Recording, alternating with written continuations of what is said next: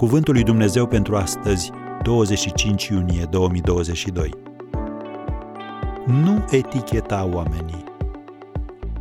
Să nu te părăsească bunătatea și credincioșia. Proverbele 3, versetul 3. Înainte de a lua masa de Paște, toți ucenicii uitaseră că ar fi trebuit să spele picioarele învățătorului. Jenant, nu-i așa?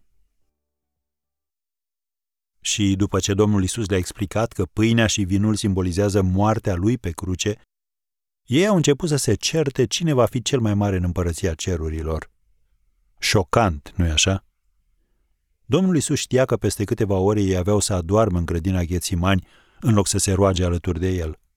Știa și că Petru urma să se lepede de el. Grav de tot, nu-i așa? Cu toate acestea, ce calificativ le-a dat Domnul Isus? Niciunul. El nu etichetează oamenii. Deci nici tu nu trebuie să o faci. Vei găsi o dihnă în sufletul tău când nu le vei mai da oamenilor calificative și când vei începe să-i iubești așa cum sunt. Și până vor deveni ce trebuie să fie. În loc să-i mustre pe ucenici, Domnul Isus i-a felicitat, i-a răsplătit, i-a promovat și a plasat într-un loc de onoare și glorie, în ceruri. Chiar dacă ei nu i-au spălat picioarele, el tot a dorit să mănânce Paștele cu ei. Vezi Luca 22, versetul 15.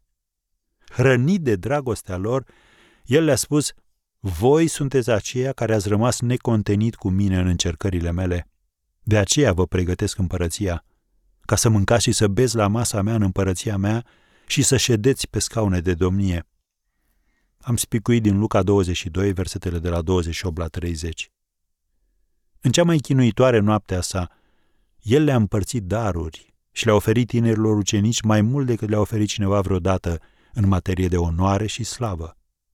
În ochii săi, toți au fost importanți. El nu i-a răsplătit în funcție de faptele lor, ci după dragostea care îi motivase să lase totul în urmă și să meargă după el până la capăt.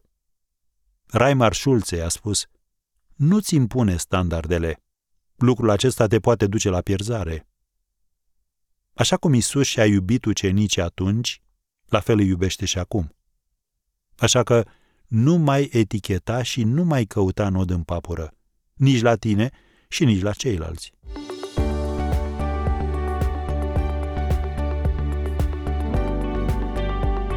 Ați ascultat Cuvântul lui Dumnezeu pentru astăzi, rubrica realizată în colaborare cu Fundația SER România.